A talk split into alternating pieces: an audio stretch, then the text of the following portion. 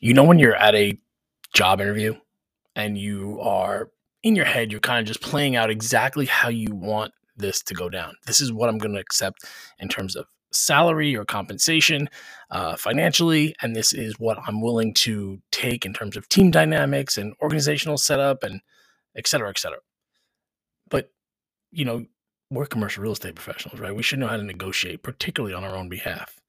And in this episode with Allison S. Weiss, the founder and principal of CRE Recruiting and CRE at Work, we talk about negotiating beyond your normal compensation. What other things are out there that you should be asking for? Because if you don't ask, you're not going to get it. we know that, right? Check it out. This is Commercial Real Estate School, featuring real world insight and expertise from some of the most successful commercial real estate professionals in the country. Here's your host, Kyle and Sarah. Have you ever wanted to own a slice of a skyscraper, multifamily asset, or industrial warehouse? You see, billionaires have long used real estate investments to build and protect their wealth. And that's because the rules of real estate investing have traditionally favored the rich until now. Lex is a new way to invest in real estate. The truth is, the best commercial real estate deals are hard to find. Unless you're an accredited investor or have some other type of access. I mean, even then, you've got things like crowdfunding, REITs, and sky high investment minimums to choose from until Lex. Lex IPOs building so you can start investing today. By taking buildings public, Lex has created a new way for you to invest in marquee commercial real estate. Build a portfolio by picking the buildings you want to invest in. Each building gets a stock chart, a ticker symbol, and trades just like other stocks. You can even hold these shares in your existing brokerage account after the IPO.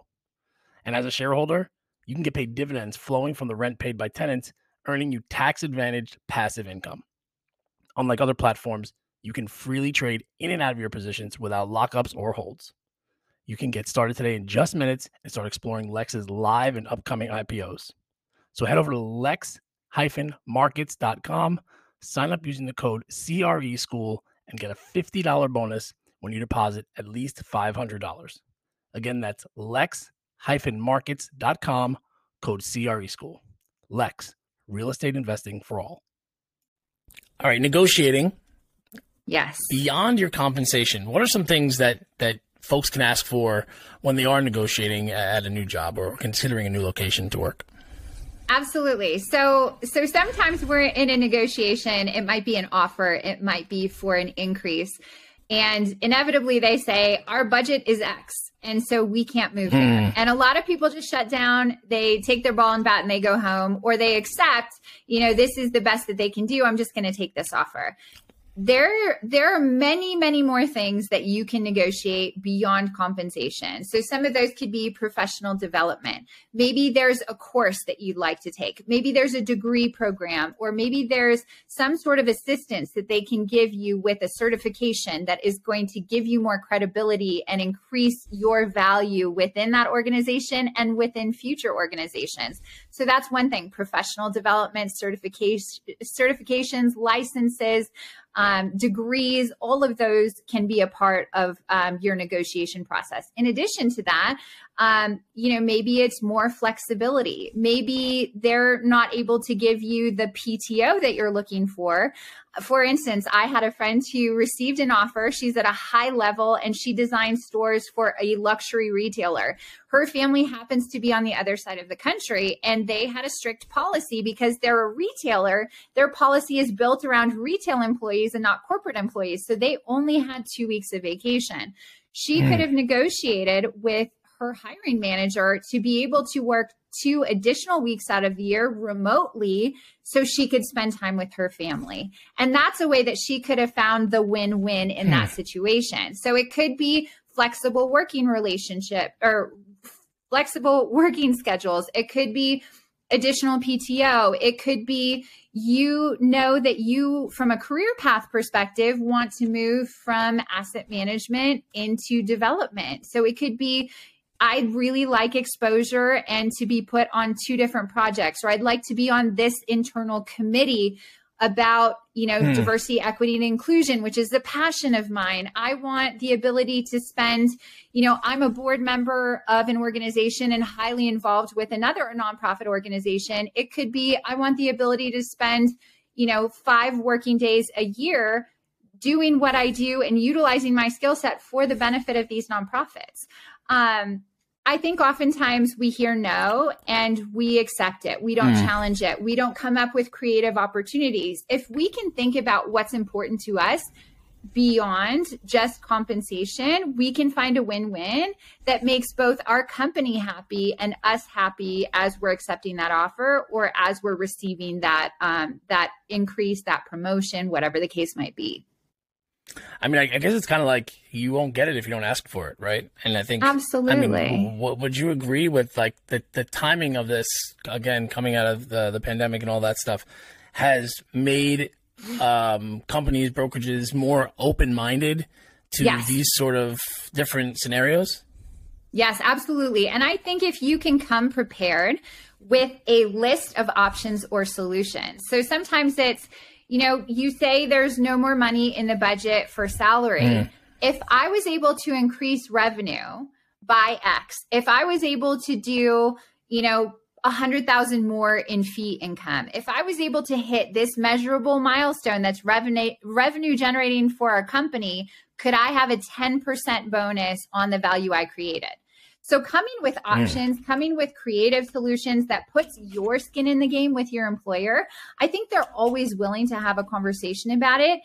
And also, I think the way that you propose it, I'm super grateful for this offer I've received, or I'm so mm. happy that we're able to have this conversation about my growth and about a potential new position for me within this organization. I have been thinking creatively, knowing that we have some budget constraints about what we could do to have our interests align in driving revenue from the company. And here's a couple ideas that I came up with. Do any of these resonate with you? Would it be hmm. possible mm. to explore one of these options? Um, so while I'm increasing revenue and driving results for the company, I'm able to take a piece of what I create. That's one of the things too. I think is uh, important to acknowledge, and I think the a lot of groups, and you could probably tell me, are are acknowledging this is, you know, a lot of times it's like, oh, you know, these millennials don't want to work, or this certain this age group they don't want to work. But I think that they're looking at it from the, their old model, and the things that they're bringing yes. to the table are getting s- dismissed to a certain extent. But is it more like a, a, management issue or an ownership issue of the brokerage that have just like put on this different lens and say maybe I could use these? Like maybe what they're saying is right. Are you finding them? Uh, the brokers to be receptive to these ideas, or they're just kind of like having their wigs blown back and be like, I, I'm not built for this. the thing specifically about brokers that I love is that regardless of the generation they're in, they're entrepreneurial. So if you can show them mm. a path to more results, more capital, more deals, more relationships, usually I found they're willing to listen. I think also mm. considering your audience and considering their style in the communication process for instance, sometimes I'm a lot for people. And so I try to read the energy on the other side of the table from me and not to not to change who I am as a person, but to maybe dial down the the noise or the volume a little mm-hmm. bit so I'm meeting that person where they are and also thinking about what their concern is. I know you're concerned about what the economy has done to our deal flow.